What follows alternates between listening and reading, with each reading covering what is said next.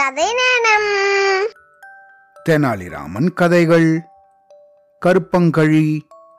விஜயநகர பேரரசர் மன்னர் கிருஷ்ணதேவராயர் தெனாலிராமனுக்கு அதிக முக்கியத்துவம் கொடுத்தாராம்.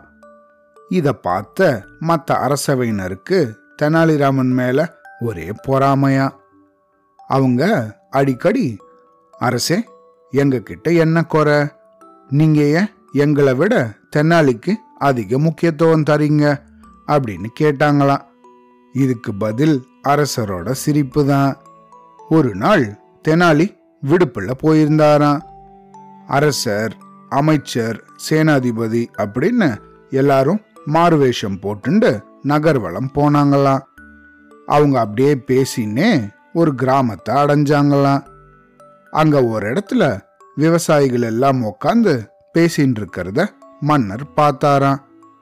அவங்க கிட்ட போய் நாங்க வெளிதேசத்திலிருந்து வரோம். உங்களை இந்த நாட்டு அரசர் சரியா கவனிச்சுக்கிறாரா? அப்படின்னு கேட்டாராம். உடனே எல்லாரும் அரசரை புகழ்ந்து பேசினாங்களாம். அப்புறம் அரசர் ஒரு வயசான விவசாயி ஒருத்தர்கிட்ட இதே கேள்வியை கேட்டாராம். உடனே அவர் சட்டுன்னு அங்கிருந்து எழுந்து எங்கேயோ போயிட்டு திருப்பியும் வந்தாராம். திரும்பி வரும்போது அவரோட கையில ஒரு கருப்பங்கழி எடுத்துட்டு வந்தாராம். கருப்பங்கழின்னா கரும்பு. அவர் வந்ததும் அத அவரோட ரெண்டு கையாலையும் உடைச்ச மாதிரி சகோதரா எங்களோட அரசர் இதை போன்றவர் அப்படின்னு சொன்னாராம். அவரோட பதில் அரசருக்கு ஆச்சரியத்தை தந்துதான். அமைச்சரை திரும்பி பார்த்தாராம். உடனே அந்த அமைச்சரோ அரசே இவர் உங்களை அவமானப்படுத்துறார். இந்த வயதானவர் எங்களோட அரசர் பலவீனமானவர். யார் வேணாலும் அவரை எளிதில் வீழ்த்திடலாம் அப்படிங்கறத குறிக்கும் பொருட்டு கரும்ப இப்படி உடச்சு காட்டுறார் அப்படின்னு சொன்னாராம்.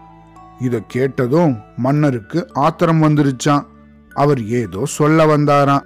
ஆனா அப்போ பின்னாலிருந்து தலப்பாகை கட்டின ஒருத்தர் எழுந்து கோபப்படாதீங்க அரசே இப்போ இந்த வயதானவர் கரும்பை உடைச்சு எங்களோட அரசர் கரும்பு போல மேலிருந்து கசப்பும் நடுவுல நடுவுல இனிப்பும் உடையவர் அப்படிங்கறத உணர்த்த தான் இப்படி செஞ்சார் அப்படின்னு சொல்லிண்டே தன்னோட பொய்தாடியை எடுத்தாராம்.